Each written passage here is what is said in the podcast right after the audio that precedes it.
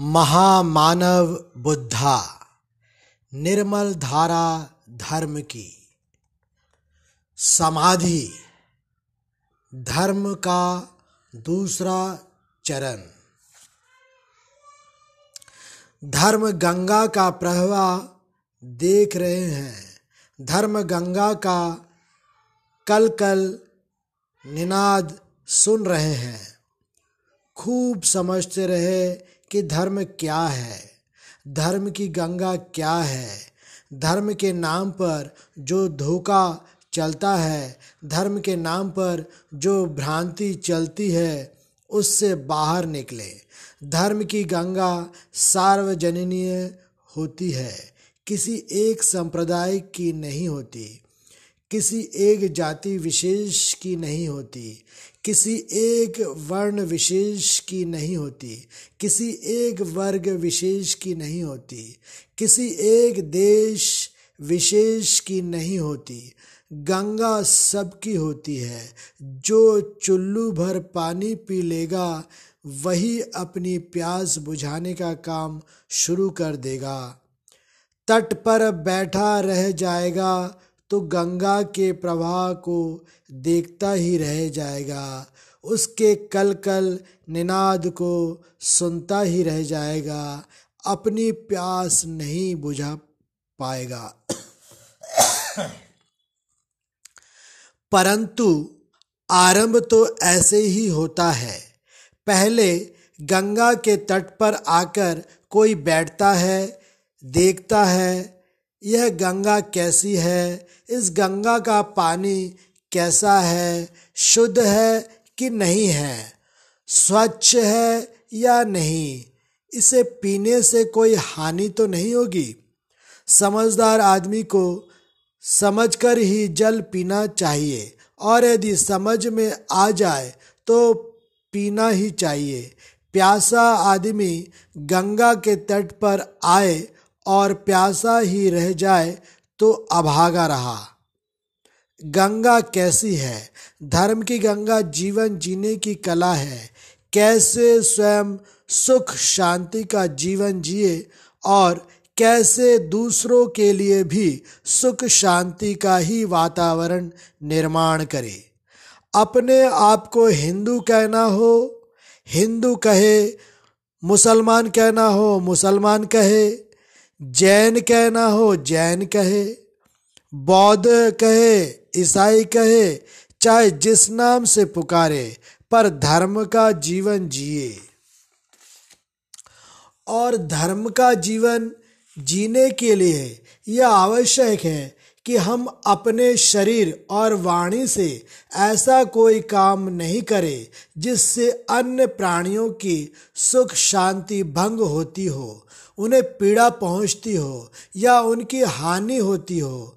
जो धर्म की शुद्ध गंगा को समझने लगता है, वह बड़ी जल्दी यह भी समझने लगता है कि अगर मैं शरीर और वाणी से कोई दुष्कर्म करके समाज के अन्य प्राणियों की सुख शांति भंग नहीं कर रहा, उनको पीड़ा नहीं पहुँचा रहा तो उन पर कोई एहसान नहीं कर रहा। ऐसा खूब समझने लगेगा कि मैं अपने आप पर एहसान कर रहा हूँ।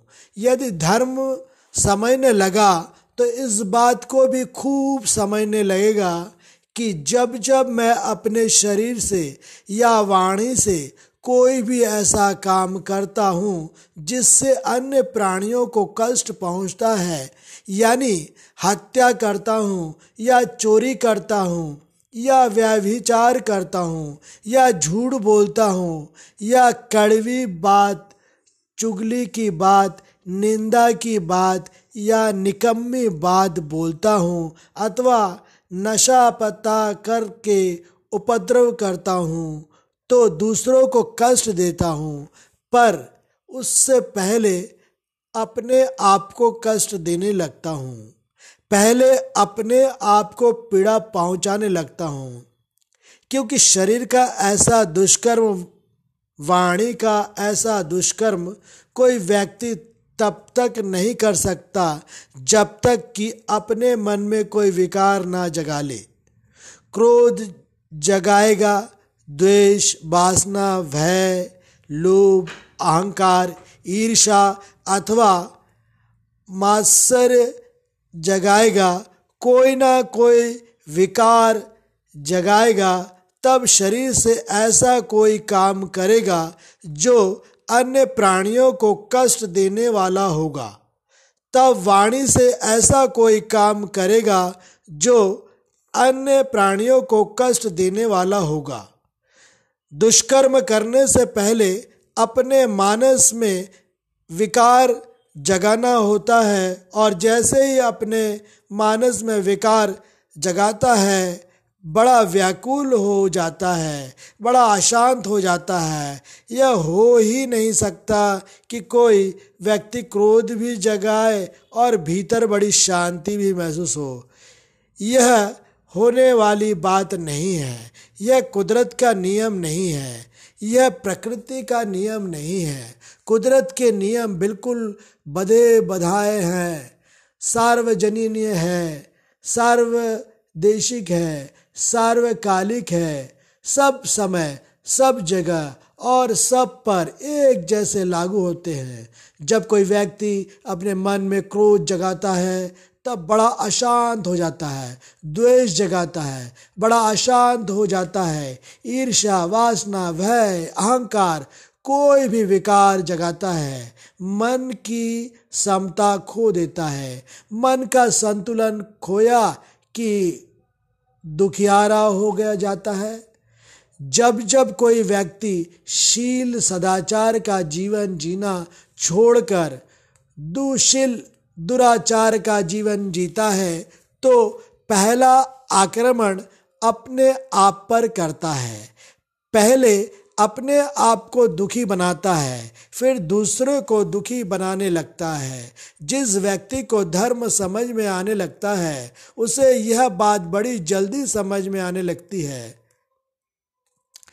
पहले अपना हनन करता है, फिर किसी अन्य का हनन करता है। जो व्यक्ति धर्म के नाम पर इसी बात में उलझा है कि यह हिंदू धर्म है, यह बौद्ध धर्म है, यह जैन धर्म है, यह मुस्लिम धर्म है, यह ईसाई धर्म है, यह सिख सिख धर्म है, वह बेचारा उलझा ही रह जाएगा। सारे जीवन उलझा रह जाएगा। ऊपर ऊपर से पाठ ज़रूर करेगा। हमें हत्या नहीं करनी चाहिए, चोरी नहीं करनी चाहिए व्यविचार नहीं करना चाहिए, झूठ नहीं बोलना चाहिए, नशा पता नहीं करना चाहिए खूब पाठ करेगा, पर होश नहीं होगा कि क्या पाठ कर रहा है। कभी कभी दुराचार से बचेगा भी, लेकिन होश नहीं होगा कि क्यों बच रहा है। जिस दिन धर्म को समझने लगेगा, उस दिन सही माने में स्वार्थी बन जाएगा। धर्म हमें स्वार्थी बनाता है। जो धर्मवान होता है, वह बड़ा स्वार्थी व्यक्ति होता है। लेकिन वह समझेगा कि सही अर्थ में मेरा स्वार्थ कहाँ समाया हुआ है। मेरा स्वार्थ किस बात में है? मेरा स्वार्थ इस बात में है कि अपने चित्त को मैला ना होने दूँ, उसमें विकार ना जगने दूँ। अन्यथा मेरा स्वार्थ नष्ट हो जाएगा। जैसे ही मेरे चित्त में विकार जागा कि मेरा हानि होने लगी, मेरी अर्थ सिद्धि नहीं हुई, मैं बड़ा व्याकुल हो गया, अशांत हो गया, क्योंकि कुदरत ने मुझे दंड देना शुरू कर दिया और जैसे ही विकारों से मुक्त हुआ, मेरा अर्थ सिद्ध होने लगा। कुदरत को मुझ पर बड़ी कृपा होने लगी और मुझे आंतरिक शांति का पुरस्कार मिलने लगा। आंतरिक सुख का पुरस्कार मिलने लगा। अब मैं अपने को हिंदू, बौद्ध, जैन, ईसाई, मुसलमान कुछ भी कहता रहूँ, उससे कोई अंतर नहीं पड़ता। कुदरत के कानून को, विश्व के विधान को, निसर्ग के नियम को रित को, भारत की पुरानी भाषा में धर्म कहा जाता था। अपना स्वभाव धारण करना ही धर्म है। बर्फ़ का स्वभाव है शीतल होना और शीतल करना। अग्नि का स्वभाव है जलना और जलाना। इसी प्रकार विकारों का स्वभाव है व्याकुल होना और व्याकुल करना। विकार विहीन निर्मल चित्त का स्वभाव है शांत होना और शांत करना। यह प्रकृति के नियम है। हमारे देश के ऋषि, मुनि सदगुरु महापुरुष इसी सत्य का अनुसंधान करने के कारण ऋषि बने, मुनि बने, महापुरुष बने, सत्पुरुष बने, बुद्ध बने, अनंत बने, स्थित प्रज्ञ बने, अनासक्त बने जीवन मुक्त बने, उन्होंने सत्य का साक्षात कर लिया। कुदरत ने, प्रकृति ने या यो कहे, परमात्मा ने मनुष्य को इतनी बड़ी शक्ति दी है कि वह अपने भीतर सच्चाई को देखते देखते धर्म का दर्शन कर सकता है, सत्य का दर्शन कर सकता है, कुदरत के नियमों का दर्शन कर सकता है और अपने आप को इन नियमों के अनुसार ढाल सकता है। यह काम कोई पशु, पक्षी सरीसृप नहीं कर सकता, यह काम कोई कीट, पतंग, प्रेत, प्राणी नहीं कर सकता। यह काम मनुष्य को छोड़कर और कोई नहीं कर सकता। प्रकृति ने मनुष्य को अपने भीतर सच्चाई देख सकने की इतनी बड़ी शक्ति दी है। निसर्ग के नियमों को समझ लेने पर यह बात स्पष्ट हो जाती है कि शील सदाचार का जीवन जीना चाहिए, परंतु कैसे जिए? हत्या नहीं करनी है, पर हत्या करने से कैसे बचे? चोरी नहीं करनी है, पर चोरी करने से कैसे बचे? व्यविचार नहीं करना है, पर व्यविचार करने से कैसे बचे? झूठ नहीं बोलना है, धोखा नहीं देना है कड़वी बात नहीं कहनी है, नशा पता नहीं करना है, पर इससे कैसे बचे? अगर धर्म केवल उपदेश देकर रह जाता यह दुनिया के लोगों तुम, तुम्हें हत्या नहीं करनी चाहिए, चोरी नहीं करनी चाहिए, तुम्हें यह नहीं करना चाहिए, वह नहीं करना चाहिए तो लोग इस काम, कान से सुनते, उस कान से निकाल देते चिंतन मनन से समझ भी लेते कि ऐसा नहीं करना चाहिए, फिर भी समय आने पर वैसा ही करते। एक शराबी अच्छी तरह समझता है कि मुझे शराब नहीं पीना चाहिए। इससे बड़ी हानि होती है। मेरी भी होती है, मेरे परिवार की भी होती है। आर्थिक हानि होती है, चरित्र की हानि होती है।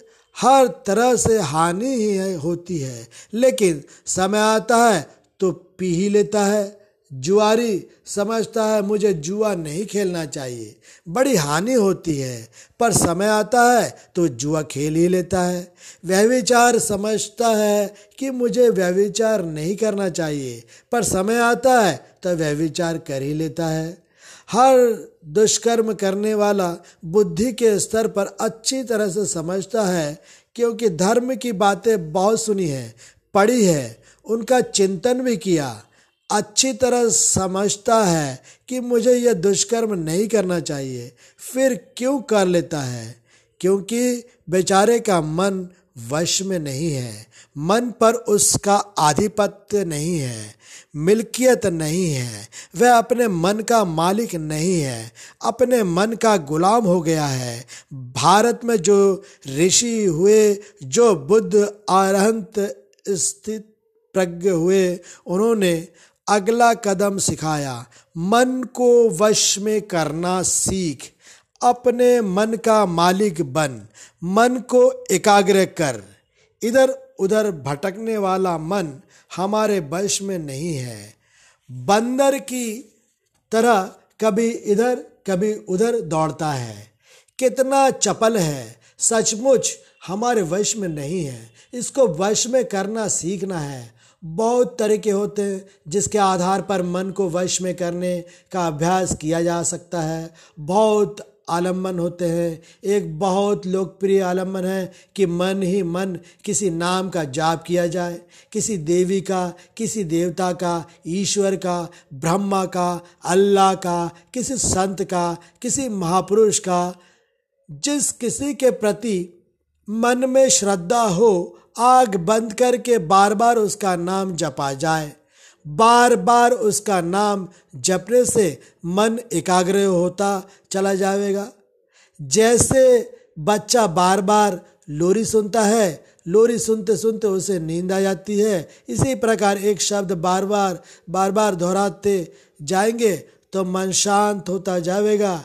जिसके प्रति श्रद्धा है, उसका नाम दोहराना आसान होता है, क्योंकि साथ में यह कह दिया गया कि अमुक व्यक्ति के नाम के जाप से तेरे सारे पाप कष्ट हो जाएँगे। अतः इस श्रद्धा के कारण वह बार बार नाम जपेगा। पर सच्चाई तो यह है कि कोई भी नाम बार बार दोहराने से मन शांत होगा ही नहीं। यह बड़ी पहन रखी है। यह घड़ी पहन रखी है। मन ही मन बार बार, घड़ी घड़ी घड़ी, यूँ ही बोलता चला जाए, बोलता चला जाए, मन शांति ही हो जाएगा। उसी प्रकार किसी देवी देवता या ईश्वर का नाम हम बार बार जपेंगे तो मन एकाग्र होता, होगा ही।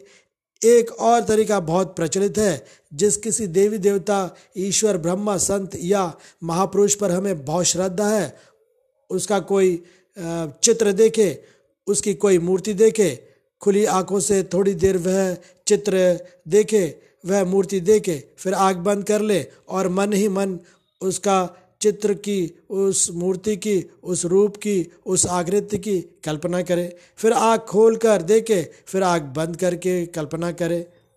यूँ बार बार करते करते एक समय ऐसा आएगा कि बंद आँखों के सामने वह मूर्ति, वह चित्र, वह आकार प्रकट होने लगेगा। और क्योंकि उसके प्रति बड़ी श्रद्धा है, मन उसमें एकदम समाहित होने लगेगा, लीन होने लगेगा, एकाग्र होने लगेगा। ऐसा अनेक तरीके हैं। हमारे देश के महापुरुषों ने भिन्न भिन्न तरीके ढूंढे, जिसमें मन वश में आ सके। लेकिन जिसे विपशना के रास्ते चलना है उसको इन सबसे बचना होगा। किसी नाम का तनिक भी प्रयोग ना हो जाए। ध्यान करते हुए मन ही मन कोई शब्द ना आने पाए, कोई कल्पना ना आने पाए। किसी रूप की किसी आकृति की कोई कल्पना नज़दीक ना आने पाए। यह सारा का सारा मार्ग अपने बारे में सच्चाई की खोज करने का मार्ग है और इस खोज में मन अपने आप एकाग्र होने लगेगा। केवल एकाग्र ही नहीं, निर्मल भी होने लगेगा और केवल मानस के ऊपरी ऊपरी स्तर पर ही नहीं, मानस की गहराइयों तक निर्मल होता चला जाएगा। शब्द का प्रयोग क्यों नहीं? किसी शब्द का प्रयोग क्यों नहीं करे? क्योंकि हर शब्द की अपनी एक तरंग होती है। यदि हम कोई एक शब्द बार बार दोहराएँगे तो उस शब्द की अपनी तरंगों द्वारा उत्पादित सच्चाई प्रकट होने लगेगी और हमारा सारा का सारा मानस और शरीर इस प्रकृति, इस कृत्रिम सच्चाई में सरोवर हो जाएगा।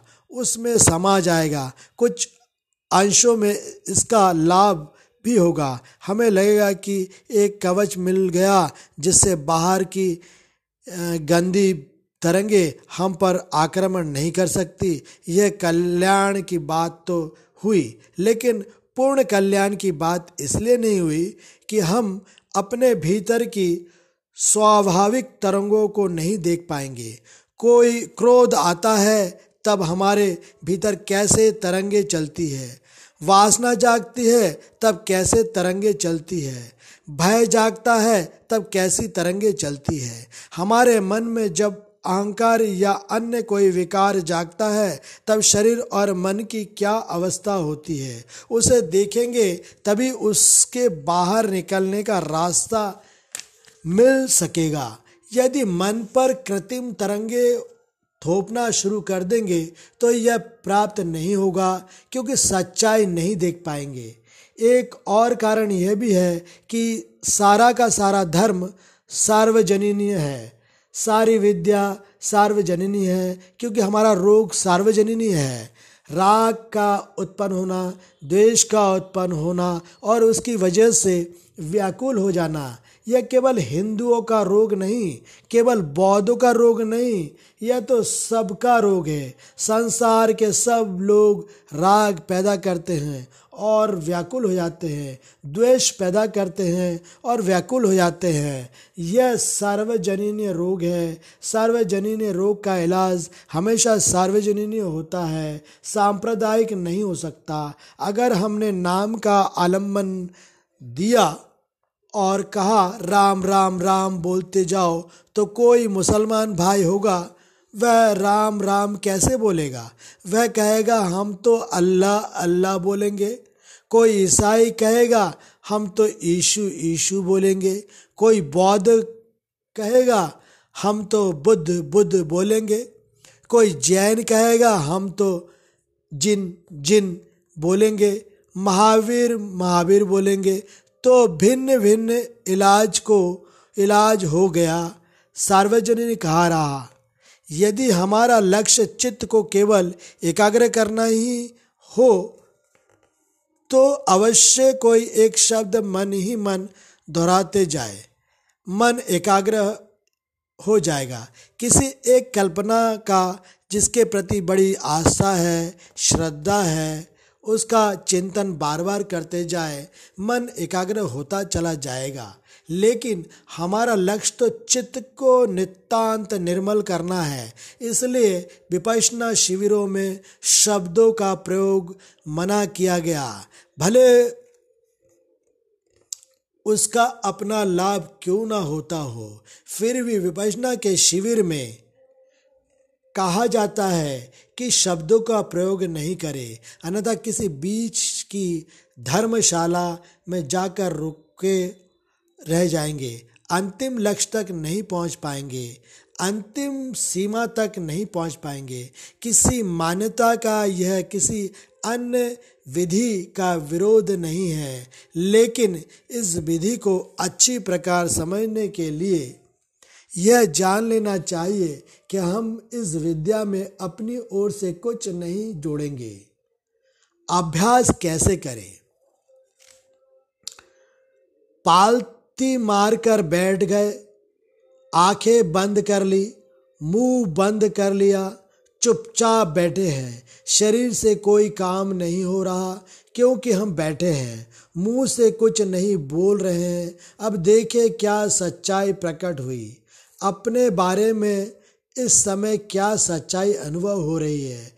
इस सारे तीन हाथ की काया में इस क्षण क्या घटना घट रही है?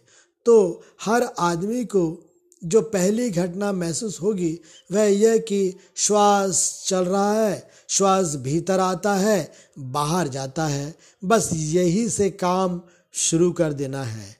यह सच्चाई है कि श्वास आ रहा है, इसकी कल्पना नहीं कर रहे हैं। श्वास आ रहा है, यह हमारी मान्यता की बात नहीं है, पुस्तकों की बात नहीं है, यह तो हमारी अनुभव पर उतर रहा है। श्वास भीतर आया और श्वास बाहर गया। बस इस सच्चाई से काम शुरू करेंगे। भले यह स्थूल स्थूल सच्चाई है, पर सारा मार्ग इस प्रकार का है कि स्थूल सत्य से आगे बढ़ते बढ़ते, उससे सूक्ष्म और आगे बढ़ते तो उससे सूक्ष्म, सूक्ष्मतर सूक्ष्मतर सत्य तक पहुँच जाएँगे। इस शरीर और चित्त के बारे में जो सूक्ष्मतम सच्चाई है, वह अनुभूति पर उतर जाएगी। फिर उसके परे की क्या सच्चाई है, उसे जानेंगे। पुस्तकों में बहुत पढ़ा कि शरीर और चित्त का सारा क्षेत्र अनित्य है, नश्वर है, भंगूर है। पुस्तकों में पढ़ा, प्रवचन में सुना और अनुभूति पर नहीं उतरा। यह, वह अनुभूति पर उतरते जाएँगे। जब उसे पार कर जाएँगे, तब उस अवस्था का अनुभव हो जाएगा, उसका साक्षात्कार हो जाएगा। जो नित्य है, शाश्वत है, ध्रुव है, अमृत है, उसे आत्मा कहे, परमात्मा कहे, मोक्ष कहे, निर्वाण कहे, या और कुछ कहे, पर उस नित्य अवस्था का साक्षात्कार होना चाहिए।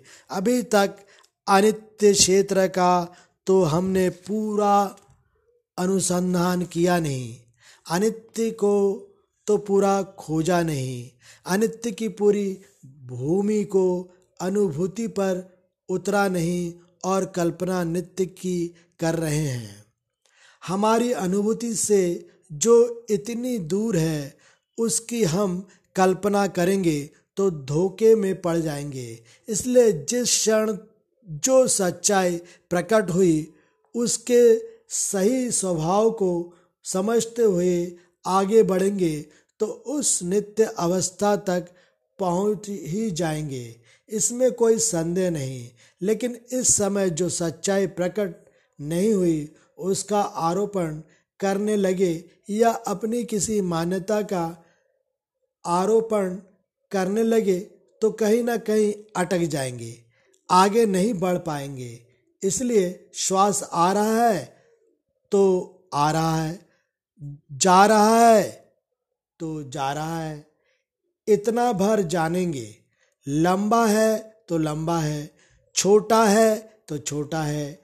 इतना ही जानेंगे। केवल जानेंगे। कुछ करेंगे नहीं। श्वास लंबा है तो उसे छोटा करे। छोटा है तो उसे लंबा करे। या रोके, वहाँ रोके। वह अलग विद्या है। प्राणायाम की अपनी विद्या है, जिसके अपने लाभ होते हैं। भारत में बहुत प्रकार की साधना विधियाँ चली। सब अपना अपना लाभ लेकर के आए। उनसे कल्याण हुआ, आज भी कल्याण होता है। उसकी कोई निंदा नहीं, लेकिन जिसे इस विधि को आजमा कर देखना है, उसे अच्छी तरह समझ लेना चाहिए कि सांस की कसरत ना करने लगे, कहीं सांस पर नियंत्रण ना करने लगे। कर्ता भाव बिल्कुल ना हो, भोक्ता भाव बिल्कुल ना हो, केवल दृष्टा भाव हो। घटना घट रही है और उसे देख रहे हैं। जैसे कि हम नदी के किनारे बैठे हैं, तटस्थ है। तटस्थ किसको कहते हैं? जो तट पर स्थित है। हम नदी के तट पर स्थित हैं और नदी बह रही है। हम उसे देख रहे हैं। उसके बहने में हमारा कोई हाथ नहीं। धीरे चलती हो तो हम उसे तेज नहीं चला सकते। तेज चलती हो तो हम उसे धीरे नहीं कर सकते। जैसे चलती है वैसे चलती है। हम तो केवल दृष्टा की तरह देख रहे हैं। उसी प्रकार नाक के दरवाजों पर हमने अपने मन को टिकाया और देख रहे हैं, सांस की है नदी चल रही है। यह प्रवाह चल रहा है, आता है, जाता है, आता है, जाता है। हम तो केवल दृष्टा भाव से जान रहे हैं। बात तो बड़ी छोटी सी है, पर दरवाज़ा खोल देगी। मुक्ति का दरवाज़ा खोल देगी। कैसे खोल देगी? इसे समझे। हम क्या करने लगे? श्वास आता है, जाता है। उसे देख रहे हैं, यानी जान रहे हैं, हमें कुछ करना नहीं है। श्वास तो अपने आप आता है, अपने आप जाता है। बाई नासिका से आया तो जान लिया बाई नासिका से आया। दाई से गुजरा तो जान लिया, दाई से गुजरा। दोनों से गुजरा तो जान लिया, दोनों से गुजरा। हमने केवल जाना और कुछ नहीं किया। इसमें थकान की क्या बात, इसमें कष्ट की क्या बात। दुनिया का सबसे अच्छा और आसान तरीका है। हम बैठे हैं और जो हो रहा है उसे देख रहे हैं। सांस की घटना घट रही है और हम देख रहे हैं। कहना बड़ा आसान, पर करना बहुत कठिन है। कभी दस दिन के शिविर में बैठेंगे और करेंगे तब जानेंगे। जी घबरा उठेगा। एक सांस भी पूरा नहीं देख पाए कि मन भाग गया। जाने कहाँ भाग गया? समझदार नहीं होंगे तो अपने आप पर गुस्सा आएगा। कैसी है मेरी, मेरा मन? केवल सास देखने का इतना छोटा सा काम दिया था और यह कहाँ भाग गया? तो सिखाने वाला समझाएगा कि नहीं, गुस्सा नहीं करना है। सच्चाई को देखना है। इस क्षण की यह सच्चाई है कि मेरा मन भाग गया। बस मुस्कुरा कर उसे स्वीकार करना है। इस क्षण मेरा मन भाग गया। अच्छा फिर शुरू करते हैं। देखेंगे कि फिर भाग गया। होश आते ही जानेंगे अच्छा फिर भाग गया। फिर शुरू करते हैं। जीवन व्यवहार में जब मन चाही नहीं होती है, तब तनाव पैदा करते हैं, क्रोध पैदा करते हैं, द्वेष पैदा करते हैं और गाठे बांधते हैं। उसी को सुधारने आए हैं। लेकिन साधक अज्ञानता में साधना के नाम पर उन्हीं विकारों को बढ़ाने लगता है। मन भाग जाता है तो व्याकुल हो उठता है। अरे, मेरा मन भाग गया। रे, मेरा मन तो टिकता ही नहीं है। व्याकुल होकर सिखाने वाले गुरु के पास आता है, गुरुजी, मेरा मन तो टिकता ही नहीं है। मैं बैठ रहा, पर मन बहुत भागा। आप ही कुछ कीजिए, कुछ कृपा कीजिए। गुरु क्या कर सकता है? अगर मन भाग गया तो इतना ही जानना है कि मन भाग गया। इस क्षण की इस सच्चाई को स्वीकार करना है।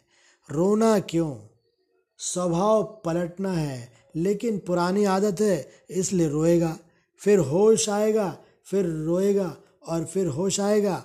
यूँ देखते देखते एक दिन बीतेगा, दो दिन बीतेगा, तब तक कुछ और बातें उजागर होने लगेगी। एक बात तो यह उजागर होगी कि यह मेरा मन तो बार बार भाग जाता है। वह कहाँ भागता है?